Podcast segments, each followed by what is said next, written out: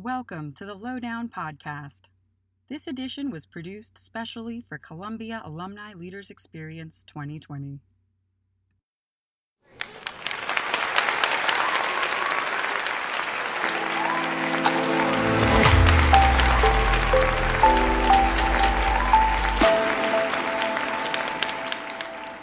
Sharecropper to shareholder.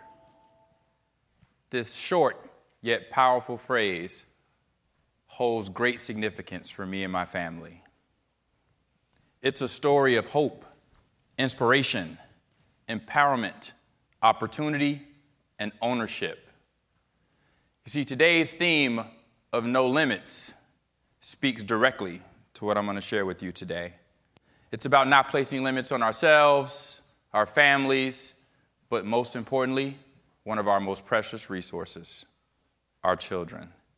You see, my journey has taken me from the West Garfield Park neighborhood here in Chicago to the Latin school where I graduated in 1996 and now serve on the board, to Tulane where I studied engineering, to Procter & Gamble for my first job, to New York to get my MBA at Columbia Business School, and now back to Chicago where I work as a private equity investor at a firm that manages over a billion dollars. Now, that's not exactly where my story started. It goes back before the West Side. But there's no data that you could have viewed that would have predicted that I'd be standing here today. Least of all, wearing this fancy blue suit and this little red circle.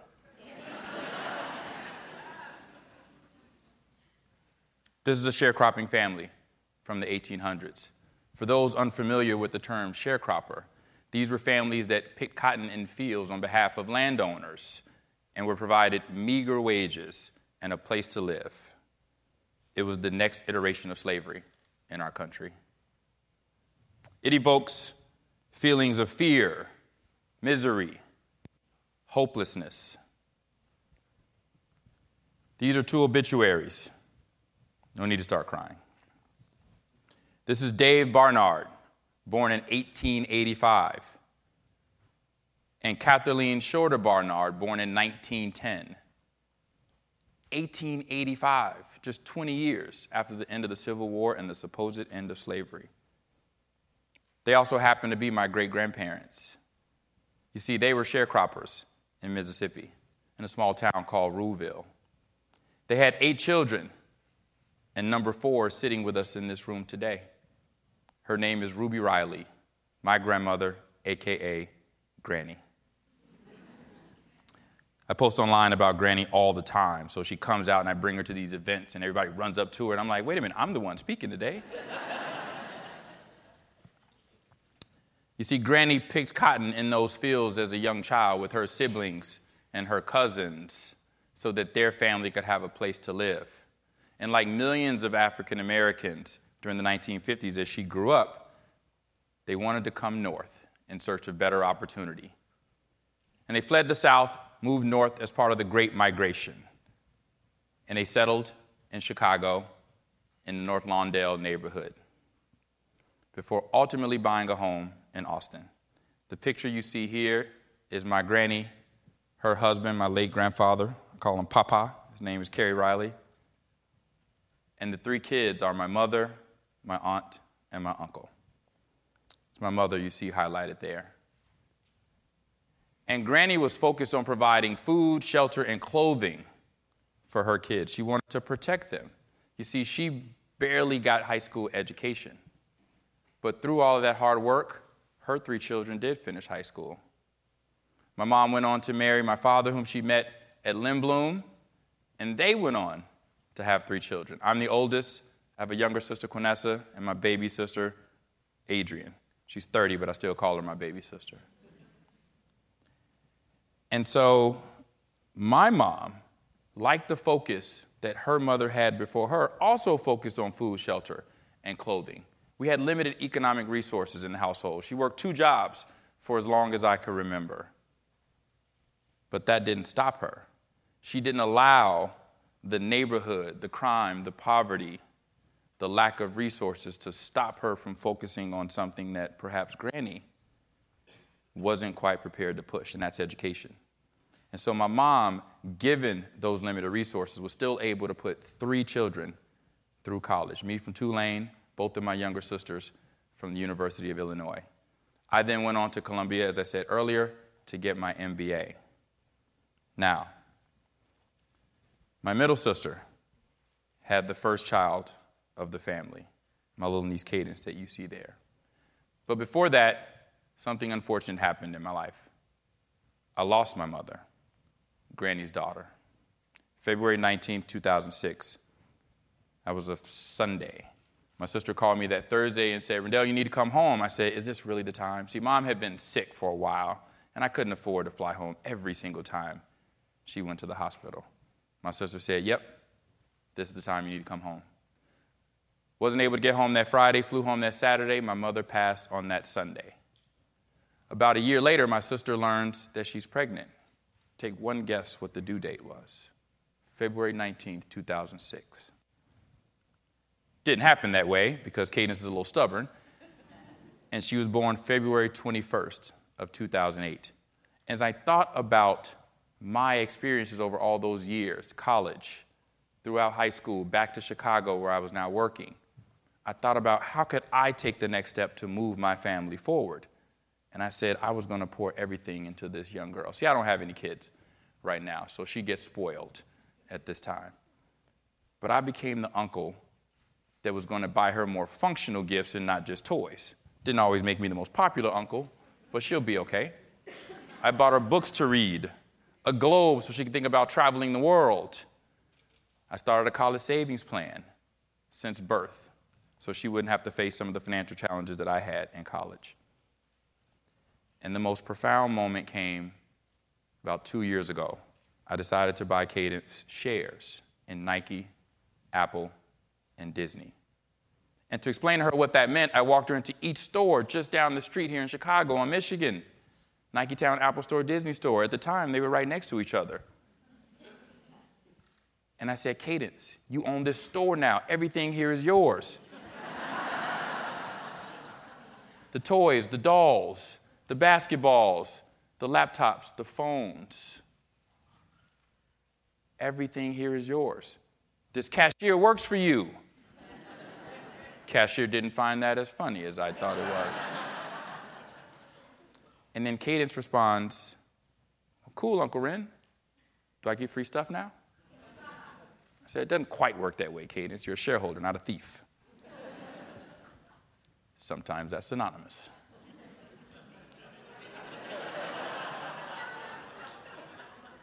But then she said, Uncle Ren, do I make money when people buy stuff? I said, What? She's eight years old at this point, guys. Do I make money when people buy stuff? I said, You kind of do. Let me explain that. A couple weeks later, I said, Cadence, how you doing? Have you looked up your stock, see how they're doing? Yep, I want some more. well, what do you want? More of what you already have, or do you want a different stock? Now I can talk to her about diversification. She said, I want Starbucks. I said, Why? Eight year old wants Starbucks. She said, Well, my mommy buys coffee from there all the time, and I saw that their stock was up today.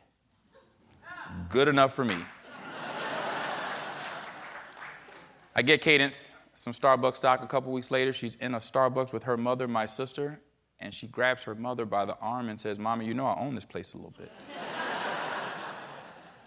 Mommy, you know, I own this place a little bit. It was at that time that I had this very simple yet magnificent idea. I said, if I can get an eight year old to think about ownership from the simple act of giving her shares, then why can't I do that with 10 more kids, a 100 more, a 1,000 more? And keeping with the theme of no limits, that's exactly what I set out to do. I started an organization called One Stock, One Future, with the mission to turn 1 million underserved youth into public company shareholders.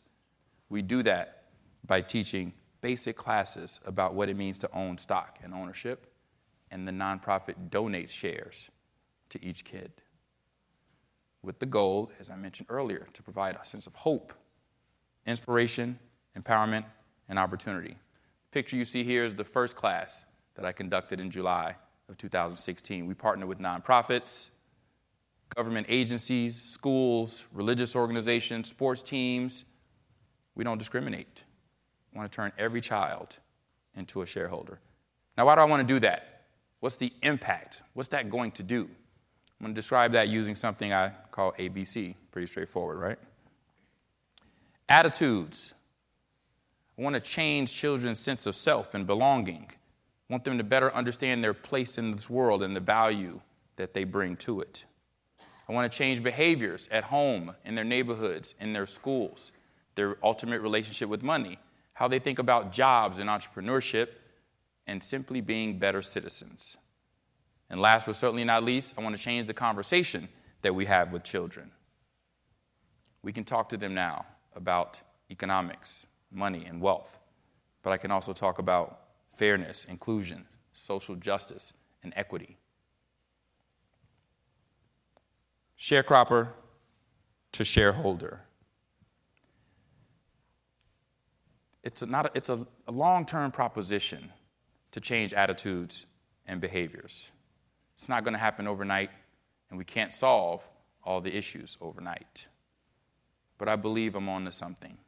You see, in just 68 years and three generations, just within my family, we went from picking cotton in the field to picking stocks on the weekend. Sharecropper to shareholder.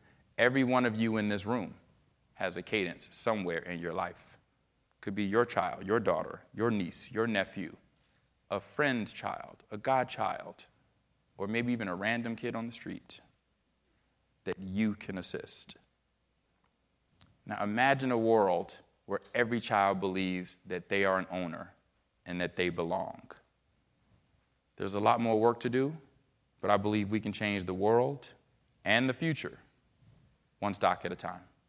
Thank you.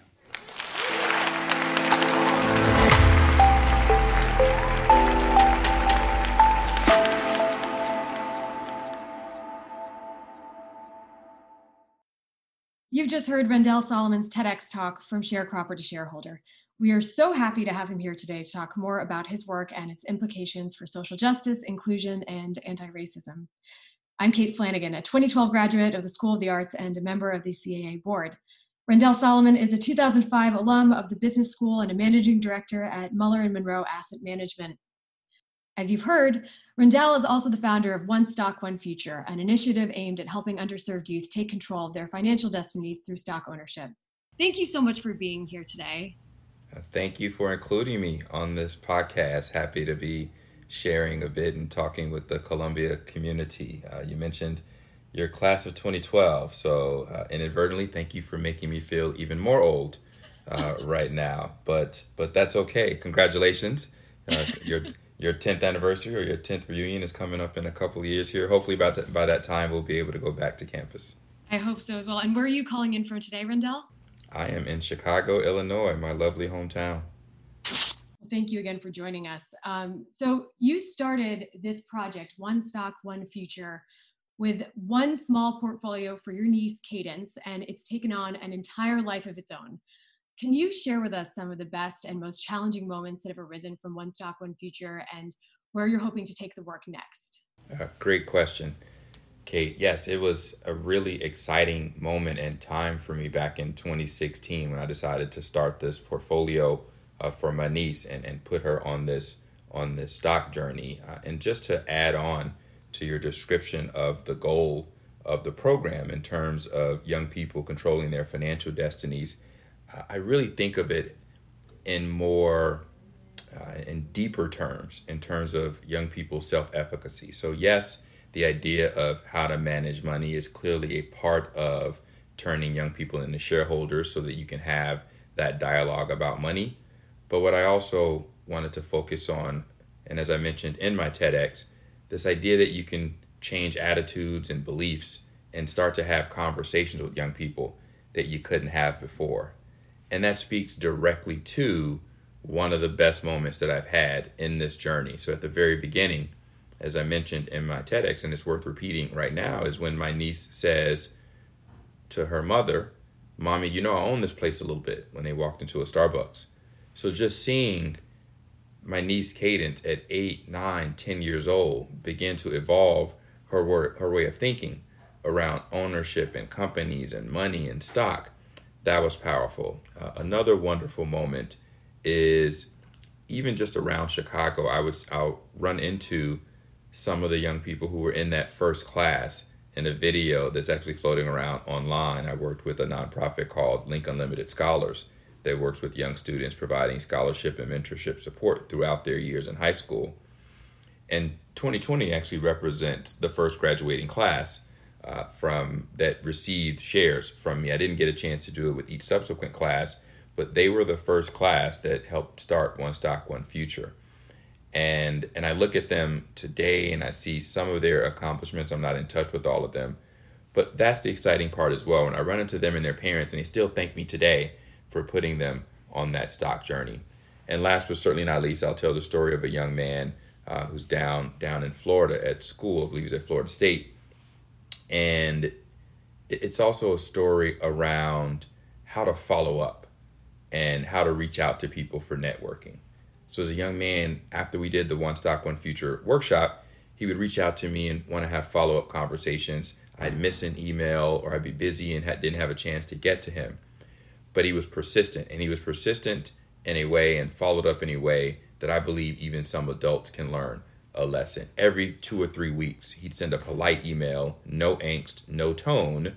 He didn't feel frustrated that I wasn't getting back to him. He just kept following up. And then finally, I see an email and I say, you know what, let me email this young man back.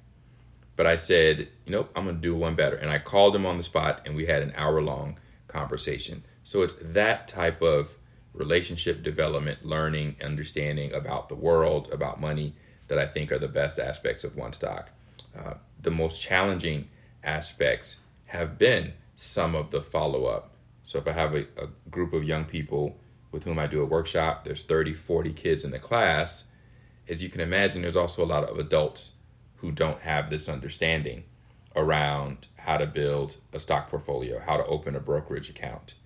And so over the years, as I'm thinking about where else can I take One Stock One Future, how can I expand it, how can I deal with some of these challenges, that's probably one of the most significant areas. Is I send a certificate, a gift certificate, for young people to open up a stock portfolio with their parent or guardian because they're always under 18, and you have to have a parent or guardian, a custodian on that account.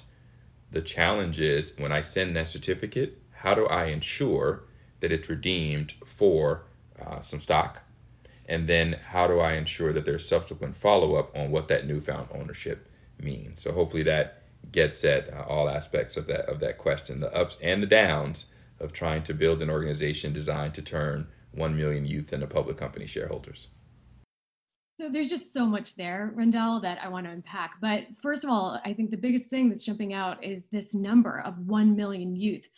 Um, that's a huge goal. Uh, where did that goal come from, and how are you doing a few years into this venture? True story, Kate. It is an arbitrary number. A million sounded good at the time. As I was thinking through the development of One Stock One Future, the reason I picked such a a large uh, had, had such a large goal is that in the programs I've done in the past, where I've worked with young people around financial education, I've done numerous programs and workshops and panels and discussions with young people about money, what I found is that it's often really, they're much smaller classes, oftentimes. And the programs that I see related to young people and learning about money, in my humble opinion, many of them tend to go too far, too deep, too fast. I think some of them can be intimidating. They're jumping to more complicated aspects of money and finance in a way that as they go through it, the, the youngest people who perhaps had more sophisticated training prior become the ones who stick with the programs. Now, I know there's some wonderful programs out there working with young people that have done a phenomenal job. But when you're trying to dive deep into these lessons, it's hard to do that with a wide group of students. So rather than focus on the depth of understanding namely building out an entire curriculum that's supposed to go through a school year, and then you're really only able to do that with a few students. I said, why is there a challenge getting kids engaged in those programs? And I said, let me focus on top level and the breadth of the organization and say, you know what? Let me get a million kids to dip their toe in the water, and then other organizations can go from there to take them further out on that journey, uh, farther out on that journey into the into the ocean of understanding not just money, but again going back to those attitudes, beliefs around uh, everything from consumerism to politics to how weather impacts a business to what's going on in their community. All all of those areas can be discussed when thinking about stock ownership. So that became my focus, less so on financial financial curriculum, but more so on dipping a toe in the water. So a million sounded like a nice round number. Uh, as I mentioned around the challenges, trying to grow that and expand that while also working full time has been one of the one of the biggest challenges. And so we've there've been several uh, hundred students at this point, so far from a million. What I can say, and I haven't been able to track, and this would be an interesting data point, is when I talk about turning a million youth into shareholders, it doesn't have to be just me. It doesn't have to be through One Stock, One Future. If you're a parent listening to this podcast, if you're an aunt or an uncle listening to this podcast, if you're a big brother, big sister listening to this podcast, and you decide to gift certificates for shares of stock for a young person in your life under the age of 18, that helps me accomplish the goal as well. And so that's something I'm going to look to in the future is even if someone's not able to do the workshop with me where I'm delivering content and talking about stock ownership in the way that I know how, if someone were to reach out to me and say, "Hey, Rendel, I just want you to know I heard you at the Columbia Alumni Leadership Experience, and I decided based on listening to you that I was going to gift all of my grandchildren uh, gifts of stock. That counts towards that million. Yeah, and it sounds like Rendel, what you're doing is is shaping a new identity, right? And then putting something in place that, as you're saying, the community can come in and affect that change. That it is a communal uh, effort, and uh, and really, you know, that and that does create a ripple effect. Now, can you please take us through um, how One Stock, One Future does that for a kid. So my understanding is that you partner with non, a nonprofit or an organization, you teach the child how the how money works, and then that nonprofit donates shares to each of these kids to empower them, while you're kind of giving them this broad scope of what and who they can become as shareholders. Um, is that is that kind of how you're approaching this as an education? Yeah, that's that's really close, Kate. What I what I've done so far, and again, it may evolve over uh, over time, but yes, I par- I partner with nonprofits, religious organizations, sports teams, uh, or any other group of young people, and I try to do that. I try to do that with a group of young people that are going to connect with each other uh, over time, as opposed to me hosting an event at a location and then getting young people to sign up. What I found is that that actually creates another barrier or hurdle for getting young people engaged and involved in some of these programs. They're already in school five days a week, they have homework, they have uh, many, because I'm focused a lot on underserved youth, uh, there are uh, challenges in their communities, challenges at home.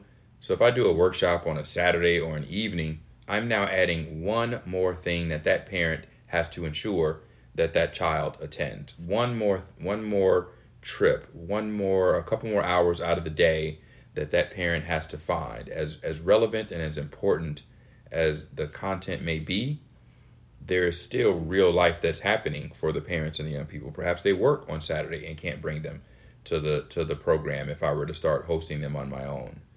So the reason I came up with the model the way I do, I say, look, let me show up and just give me an hour and a half of a day you're already using. Maybe they're already in class. Maybe they're already part of an after school program. Just make me one of the speakers for 90 minutes. That way, now we don't have to worry about getting the young people there. They're already gathered for that specific program. So then what I do is I, I, I go through sort of a five part discussion around what is money, uh, what is saving versus investing, you know, what is a what is spending versus saving, what is a company, and then what is a stock.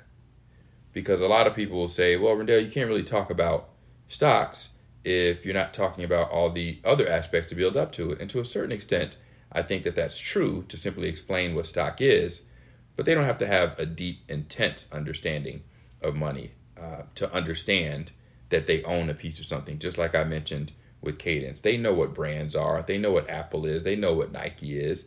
So if I can now speak to them as an owner of that company, I believe that that opens up a door and a pathway to a much deeper conversation about any topic that they're going to experience in school. So during that partnership with that organization, I do the workshop, and afterwards, each of the parents is is sent a gift certificate to open up an account on behalf uh, of that young person. So the funds that I've raised to date hasn't been a tremendous amount. Those are the funds that's used to donate to these uh, to these young people let's look at how that identity can morph to by going back to your family history that, that you spoke about in your TED talk from sharecropper to shareholders. Mm-hmm. So this through line of ownership in your yeah. personal story and in your work with One Stock One Future is really powerful. And you know, you talk about how your great parents were living on land that they couldn't call their own. They were farming crops that belonged to someone else, um, all the way now to you know from from that was about the 1950s. Is that right? Yes, the 1950s is when they moved to Chicago. Right. So in, in three generations now, your your niece Cadence is, you know, owning owning stock in Starbucks, and she's able to say to her mom when she walks in, she owns a part of this place.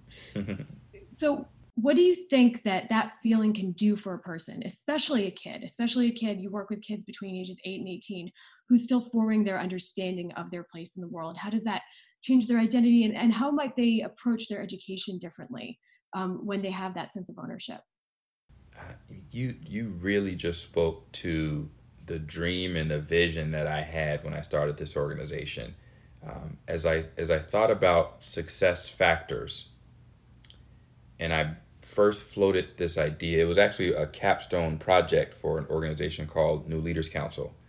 Um, this was my final project was to start this organization, and as I thought about success metrics, a lot of people thought I should be talking to financial advisors and talking about whether or not their portfolio appreciated in value. And I kept trying to explain, guys, it doesn't matter if this portfolio goes up or down in some time period. Of course, we want it to go up because I want them to actually experience what it means to to to, to generate generate wealth or start to try to generate wealth but that's not the goal of the program. And so as I thought about success metrics, I realized that it was much more psychological. And and so one of the first meetings that I had was was with a clinical psychologist because that is what I was getting at in terms of that self-efficacy. The challenge around those attitudes that you mentioned, Kate, as it relates to whether or not this program is successful and what it can do for a young person, it takes time and unfortunately, I've not had the resources or the capacity, um, and, and, there hasn't been enough time to go by and have built enough of a data set to really get at that. I, of course, have the anecdotal evidence of some of the young people who have, you know, gone on to college, who have, who have reached out to let me know that they were inspired by the conversation we had and the fact that they're now shareholders. But on a broad scale, and you asked prior, where do I want to take the organization?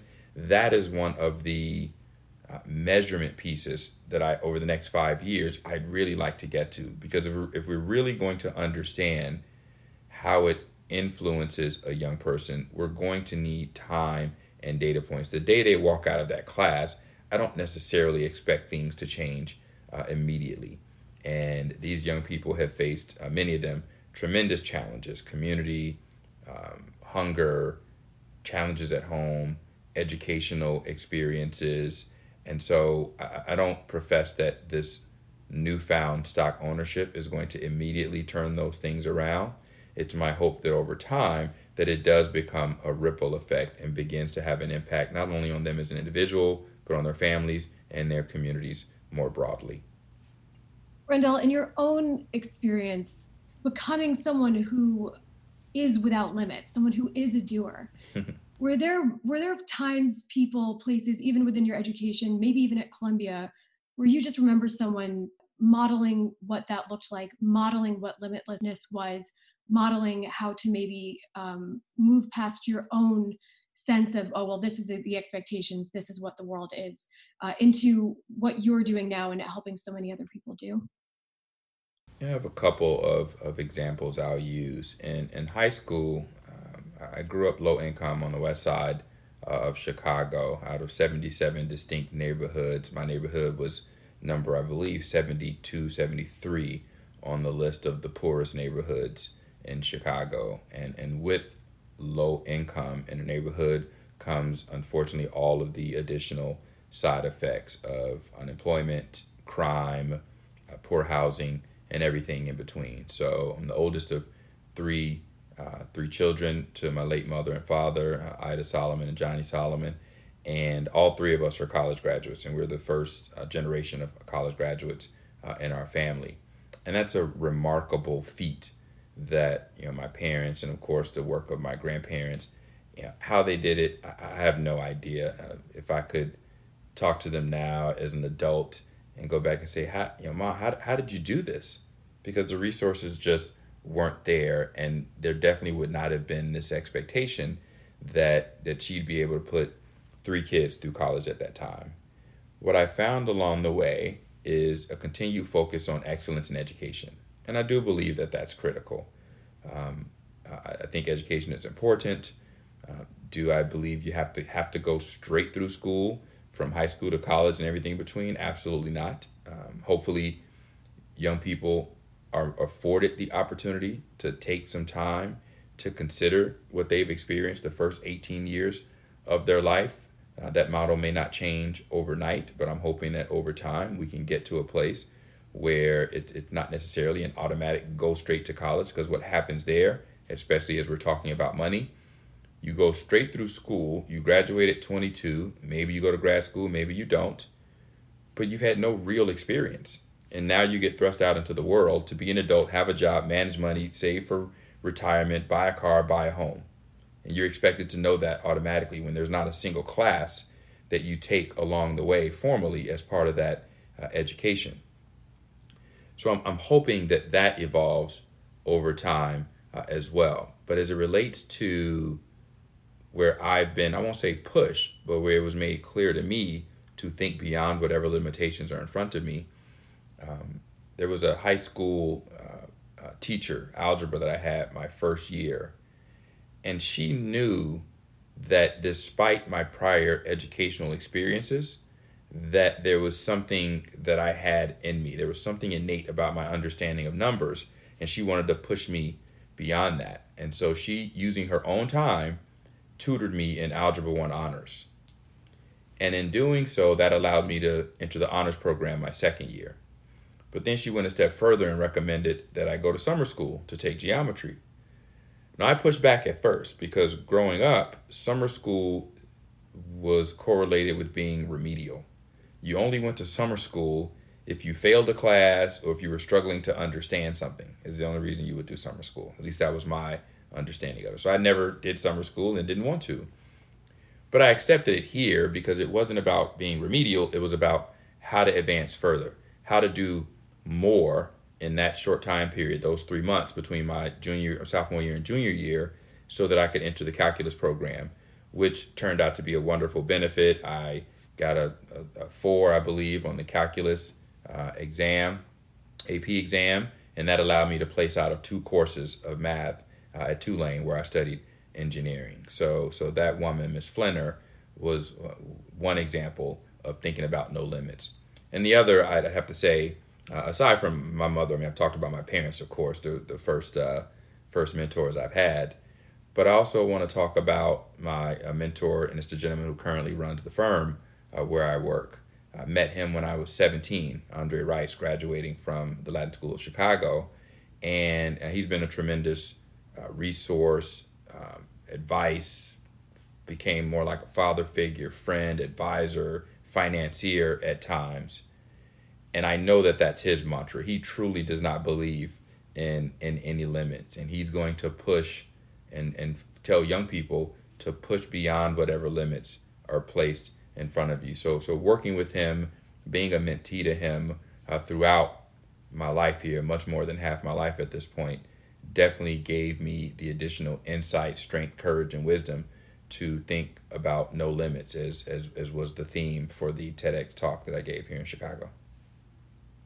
You know, it's it's so cool to then see, you know, that you've taken that and become an identity disruptor on so many levels. And uh, we're just gonna go kind of into the the moment that we're in right now, Rendel, and, and I've got to ask you a little bit about capitalism, which seems to be at the moment in need of the biggest PR overhaul ever. You've devoted so much time and energy to understanding how capital can help solve challenges around equity and inclusion. And you actually recently announced that you're leaving private equity and that you're inspired to do so by the current political moment from what's been going on with COVID and the pandemic to the Black Lives Matter movement, um, because you want to uh, just now invest your energy to move more fully into the immediacy of what we're facing and the crises that we're facing.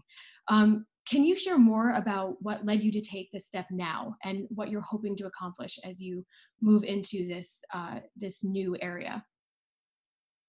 I wish we had six hours to have this conversation Kate, but I will try to be brief about sort of where I am at this stage of my life, my views about about capitalism and what I think I can do in terms of addressing the racial inequities that uh, that we see today that have persisted in in our society for hundreds of years. Um, you're absolutely right in that you know coronavirus, police killings, and many other challenges from access to capital to unemployment to health to education all these issues that face black america have been weighing on me. They've been weighing on me because despite my perceived success both obviously educationally professionally um, uh, financially i don't see a drastic change in the outcomes and opportunities for African Americans. And I think I, I, I was raised, as I mentioned earlier, this idea of go to school, get a good education, get some good grades, get a good job, make some money, and everything is going to be okay. I fundamentally no longer believe in that by itself. I fundamentally no longer believe that it's a simple equation of go to school, get good grades, get a job, make some money, everything will be okay because it's not okay, as we can see. And there are numerous people in this community who who've done that, and it's still not okay. Um, so as I continued in my career, I've done okay for myself financially. I've tried to give back through volunteerism. I started this nonprofit. Then everything hits in 2020 and I say, what more can I do? And also, what else can I do to really try to affect this change? Because the discussions are always around money and capital, of course. And I recognize the importance of it to address these initiatives. But what happens is there's a donation to a nonprofit or a corporation has a splashy announcement that they're going to put $20 million here, or $50 million there, or $10 billion over here. And the question I ask is are those contributions, or can they possibly make up, especially as it relates to blacks in America, can they ever make up for the 400 years of extraction of value and denial of opportunity for that community and the people in that community? And to that, I give an emphatic absolutely not. They can, we can donate we can even start a few more businesses. We can have a few more entrepreneurs. We can send a few more kids to school. But unfortunately, the wealth gap that's been created from these centuries of compounding, and you know, I'm a business school alum, so I'll, I'll, I'll talk about compounding a second. The idea that if you have money, you can make more money, which makes more money, which has been going on for a very small part of the population for so long, yet denied to other parts of the population. And in fact, I would argue that it's been even worse it's been compounding in the wrong direction because it's debt on top of debt on top of debt without ever really having an op- a real opportunity to be in the game. And people use my success as an example of what's possible. And to them, I say, yes, it's possible for a black woman on the west side of Chicago making less than $40,000 a year at the peak of her career to get three kids through college with an alcoholic husband in the household, crime all around her, unemployment all around her. Yeah, it's possible, um, but it's not probable. It's possible, but it's not probable. And I believe that m- people in underrepresented groups, and I'm particularly talking about African Americans right now, have, for whatever reason, become somewhat complacent with what's possible. And I've decided that I want to do more than tell a young person what possibilities they have, because I don't think it does as much good to tell them what's possible if it's improbable that it's going to happen. If I truly believe it's improbable, what good is it telling them that it's possible? It's possible uh, I hit the lotto twice or I hit Powerball twice. It's possible, but we know the odds of it. It's improbable. And when you look at the statistics as it relates to blacks in this country across every sector, every sphere, every um, every data point, it seems improbable for some of the positive things to happen in those communities. And that is why I'm stepping away from from I'm not can't fully step away from capitalism because we live in it. But if I had the time to go get a, a PhD and study this even more, because I'm no economist nor a historian, and I don't profess to know everything about capitalism, but what I'm doing is I'm reacting to what I see happening in certain communities and the negative impacts of that structure, and the idea that capitalism in and of itself breeds inequity. By its very nature, it requires that there's a, a caste of people who are the laborers who create the wealth for those at the top. And blacks and other people of color tend to be at the bottom level of that labor caste.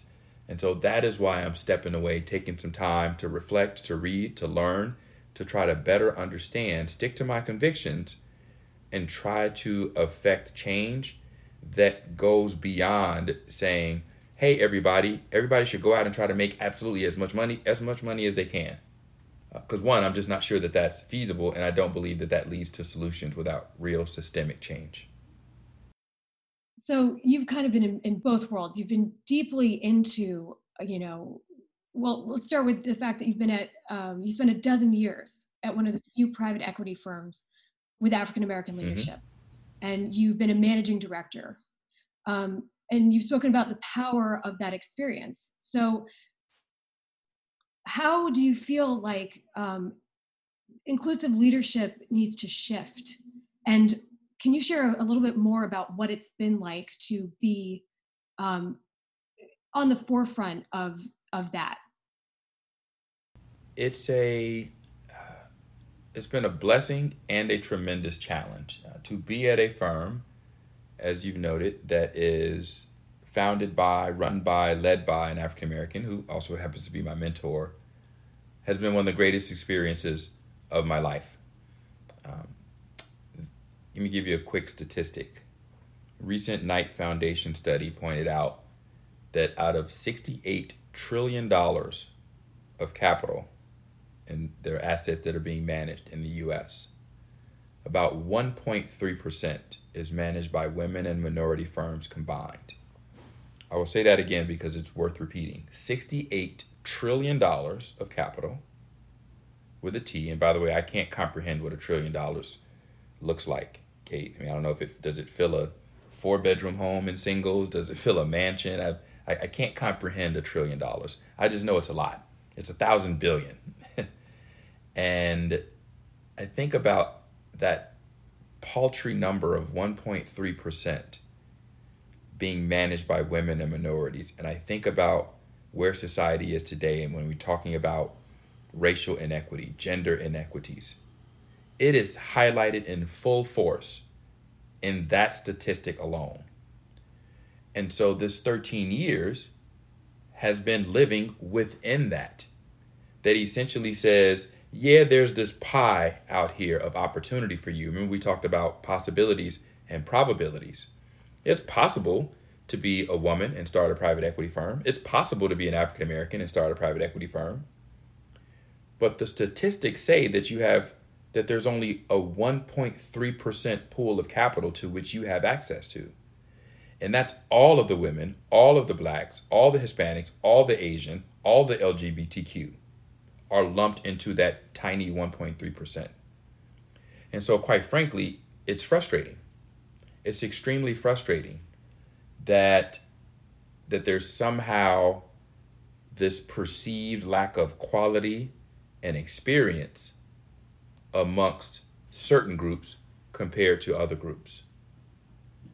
And so that is that that is the more challenging side of where I've been in this industry. And I'm not giving up the fight for sure.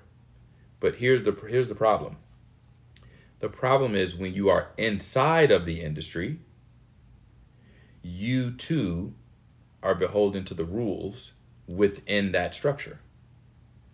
Which means it's tricky for me while being inside of it, having to play the game ask for the money, seeking resources, and then blast it at the same time.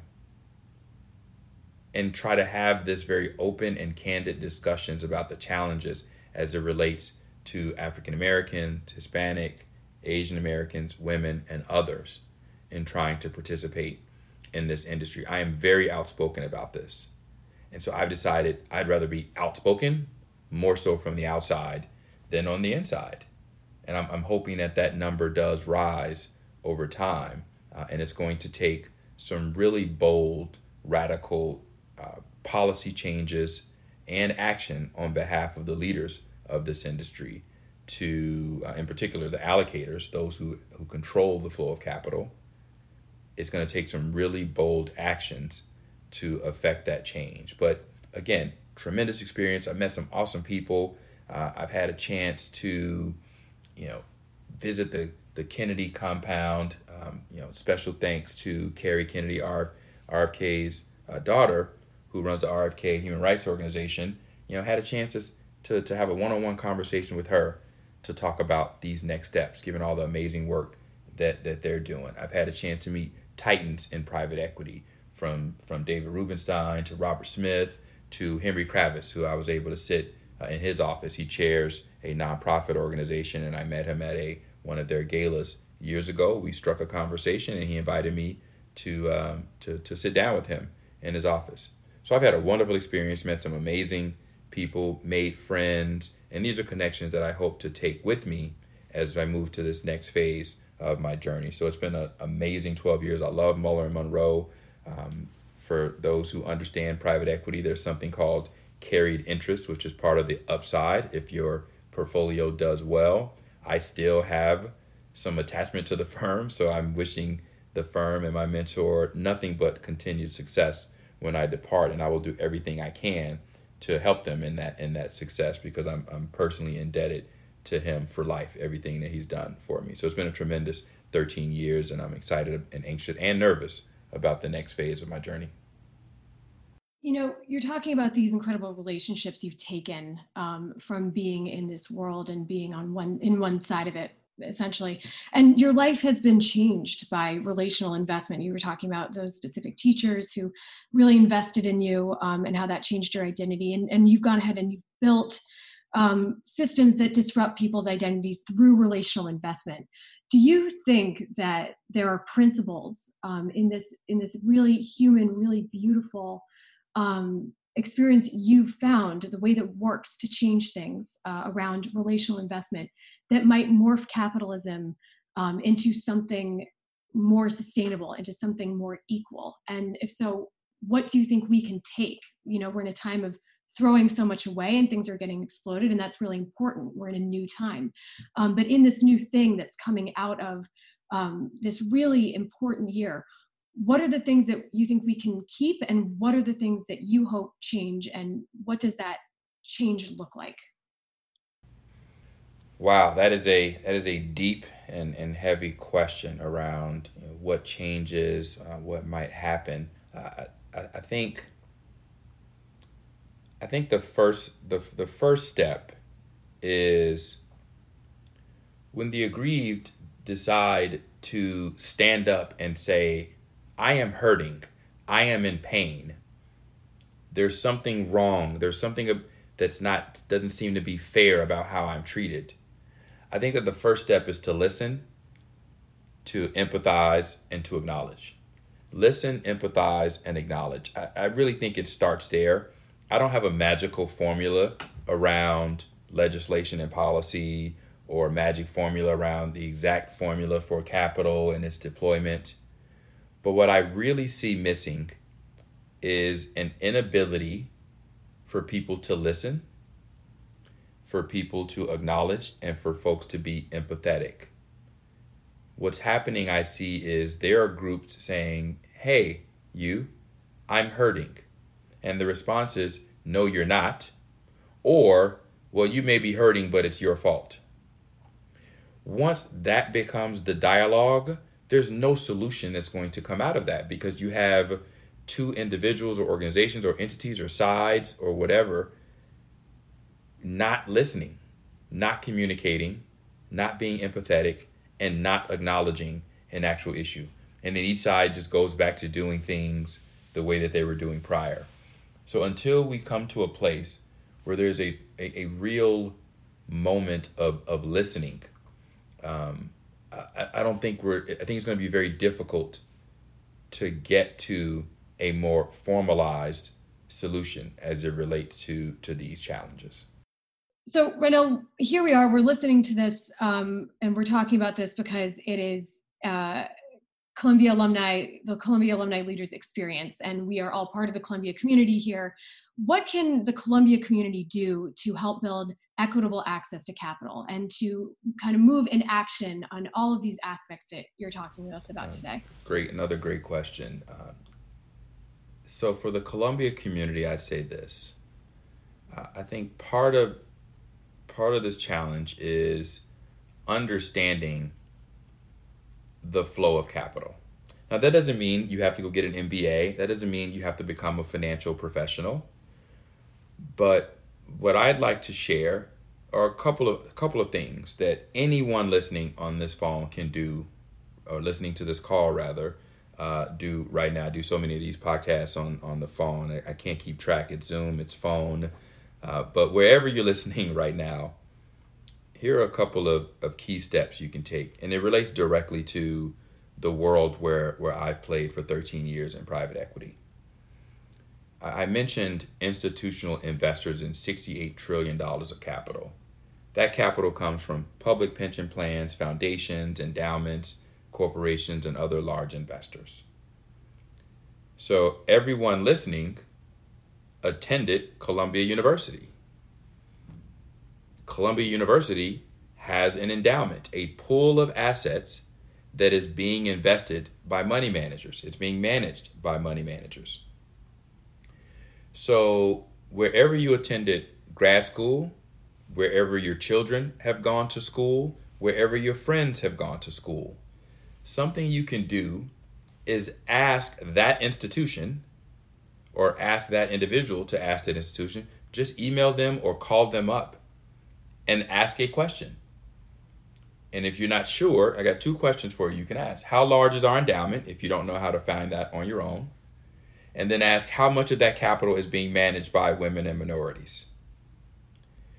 So if you care about this issue of inequity, if it's something that resonates with you, if you truly believe and understand that more equitable access will lead to the betterment of society for all, then ask those institutions that question. And then listen to the numbers. And sadly, as you heard earlier when I mentioned that 1.3% of money is managed by women and minorities, what you're going to hear is are very small numbers from these organizations. And that's the listening, empathy, and acknowledgement part. It's not about telling the solution, right? You could just say, you need to absolutely invest more money with women and minorities. You need to invest more money with African Americans. But rather than dictate that, let's start with the question and have the dialogue. And unfortunately, many of these institutions don't like to disclose that information. And I guarantee you, given the level of sophistication on pretty much any university campus, there's engineers and doctors and on all these camps there's research taking place there's cures for diseases that are taking place there are commercial inventions and products happening on these campuses all over the US you mean to tell me that you can't figure out the number of managers in your portfolio that are African American or that are Hispanic or that are women I want to applaud my alma mater, Columbia. They just hired Kim Lew, African American Asian woman, as the new CIO for the endowment. That is the kind of leadership that we need. I'm going to quote a phrase that I heard the former New York City um, uh, CIO for the pension fund say, and he talked about the leadership in the investment industry as a whole. He said it's pale, male, and stale. And when that happens, when everyone in the room looks the same, when it's when it's all white men leading organizations, then in this white patriarchal society, capitalist society that we live in, it's no surprise then that the majority of assets are being managed by that group. Does that mean that that entire group is not good investors? Of course not.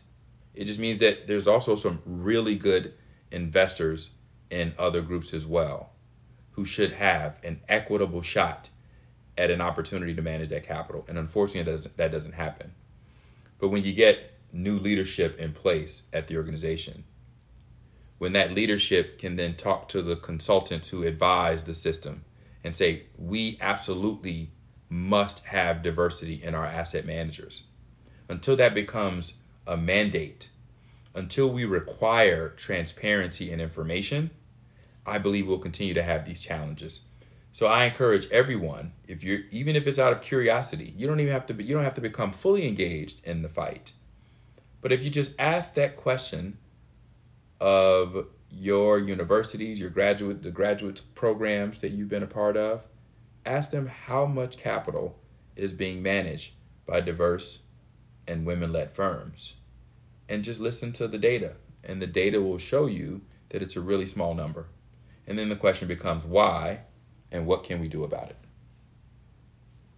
It's uh, such an important um, encouragement to to give all of us to go ahead and have those discussions to start with the step of having discussion. And you know also in your ted talk you you mentioned how you know we all have a, a cadence in our lives. We all have a, a god kid maybe or a son a daughter a grandchild. Um, what are some of the best ways that we can start talking to the children in our world about um, about finance and, and maybe ways that we can socialize the discussion about finance from your experience? Uh, I think the simplest thing to do for young people in your life is, as I mentioned earlier, uh, uh, start them a brokerage account, start to build a stock portfolio. Um, and these aren't what I'm about to say next is not a recommendation for a specific stock, but it is a recommendation to use brands that they know, things that they might recognize because then what that does you can engage in conversations and dialogue with them about everything happening around the house. I used to work for procter & gamble as an engineer. That was my first job. And so now if you buy tide detergent or if you buy crest toothpaste you can turn the morning exercise of brushing teeth to a discussion about money. You can talk about how much it cost to buy that tube of toothpaste. You can start to have questions about who made the toothpaste. How did it get in that tube? How did it end up at the store? Where did you buy it so once you once you turn a young person to an owner, hopefully that'll pique their interest. Then you can start to engage them in the dialogue about the household finances, and then it hopefully it'll grow from there. That's that's my thesis. Rendel, I'm going to ask you where we can join your mission and where we can follow you as you do take these next steps. Um, but but before we go into that, I was wondering, you know, this is a complicated time, and 2020 is a year that none of us will ever forget what are you seeing? You know you're a visionary and you also are a doer um, and a disruptor. What are you seeing about this time that's giving you hope for the future and what's ahead? Yeah it's it's it's funny. That's a that's a really good question there uh, and if i can be brutally honest i am i tend to be very practical. Uh, as it relates to vision i tend to like to jump when I can see what's in front of me, when I can see a conclusion. I'm an I'm an engineer by degree, so I like process. I like knowing how to get from point A to B to C to D to E to F to G. And I have had to learn and push myself to move beyond that. How to take action when I can't absolutely see the very end when I don't know what the final outcome will be, but I have conviction that I'm on the right path. And even recognizing that, or, or at least recognizing that if along the way I realize I need to move off that path, that I have the courage and fortitude to do so. And this current change in my life right now is a perfect example of that. I don't know exactly where things are headed. I don't know where it's going to go, but I do believe that it's going to require bold action. If I could ask the late great Congressman John Lewis one question, is when he stepped out onto Edmund Pettus Bridge, I would ask him what gave him the conviction and the courage and the confidence, knowing what was in front of him in terms of what those police officers and others did to him. What what gave him the strength to step out there? What gave him the belief and the hope that that that action would somehow lead to a revolution as it relates to our civil rights in this country. And I am in no way, shape, or form comparing myself to the late, great John Lewis. There have been so many tremendous civil rights leaders and activists um, and economists and doctors and lawyers and teachers and, and, and civic workers. Um, and everyone's doing their part to take care of their families, their communities, and society as a whole. But as I think about this step and this journey that I'm prepared to take, I say to myself, okay, I can't see the end, but can I see one step ahead? I used to play chess quite a bit when I was younger. And in fact, when I ran the uh, Columbia Business School Black Business Student Association Conference back in 2004 2005 school year, the year I graduated, the theme was Beyond the Next Move. And I remember we had Maurice Ashley, uh, the first black grandmaster, as the keynote speaker, which was super unique because typically the speakers had only been you know, financial services professionals and other executives at uh, in, in, in corporate America, whether consulting or or other industries. So if, as I think about beyond the next move, what gives me hope about what I'm seeing now is that one, and Granny helped me see this even more I said, Granny, does this time feel different? You're 80 years old. You turned 80 years old on April 24th of 2020. When you were 12 years, 10 years old, you were picking cotton in a field in Mississippi. And you've lived to have three children, six grandchildren, four great grandchildren. And yet, while there's has been some progress as it relates to African Americans in this country, there's still so far to go. So, what do you see that's different right now, Granny? What, what what's different about this moment? She says she's never seen such a widespread awareness and attention around this issue. And if there's one thing I'm taking away from this moment, Kate, it's it's that. And that's where it starts. As I said earlier, I'm still disappointed that there's still not as much listening or empathy or acknowledgement but there's at least the dialogue and the conversation. And sometimes it's yelling, sometimes it's not, but it's happening, and there and there's a clear attention. And this is a moment where I think I think it's going to be a pivotal moment for the next several years here to try to address some of the wrongs and atrocities that have been part of this country's foundation since its founding. And if we can correct that, I believe we will all be in a much better place. Thank you for sharing your thoughts. And where can we join you um, on your mission, and how can we follow you as you uh, do take these next steps? Absolutely, I am. Uh, I'm, I'm be 42 years old on November 5th, 2020. I was born in 1978, so I like to believe I'm squarely in Gen X, but I have a little millennial in me, I guess. Uh, so I'm I graduated college 2000. So I'm I like to believe I'm a I'm a child of the of the digital age, and so that becomes one of the best ways to stay in touch. I'm very active on social media. I encourage uh, everyone to follow uh, follow me on Instagram at Rendel underscore Solomon. Uh, you can also connect with me on on LinkedIn to discuss even more professional uh, professional matters since we we utilize these platforms for various reasons. And I also encourage you to check out um, a new entity I'm starting. It's a financial education platform called Financial Engagement. So you can visit financialengagement.com and you'll be able to sign up for an email list there to stay abreast of what I'm doing uh, with that organization. Really looking forward to seeing um, where you go from here, Rendel. And thank you so much for being here, for your generosity and talking to us. And thank you so much to all of our listeners. Rendel, happy birthday. When this airs, it will have just been your birthday, I think the day uh, before. So happy birthday and uh, looking forward to seeing uh, all of what comes uh, in, the, in the future. Thank you again for joining us. Thank you. It's been a pleasure. And thank you to Columbia for having me. Uh, don't forget to download the CALE app. Crowd Compass Attendee Hub, and please make sure you don't miss anything from the Columbia Alumni Leaders Experience running through November 14th.